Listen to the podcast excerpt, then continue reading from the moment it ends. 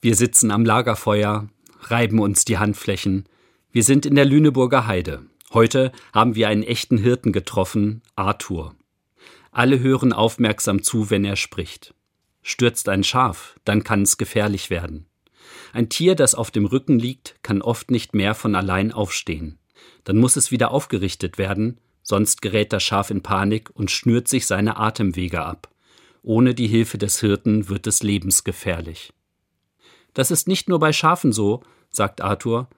Dann fragt er in unsere Runde, hat es euch schon mal umgehauen? Ich schaue auf meine Füße. Ja, stimmt. Das hat es. Das Leben ist manchmal bodenlos. Als Jesus einmal gefragt wird, wer er sei, da sagt er, ich bin der gute Hirte. Ich bin dein Wiederaufrichter.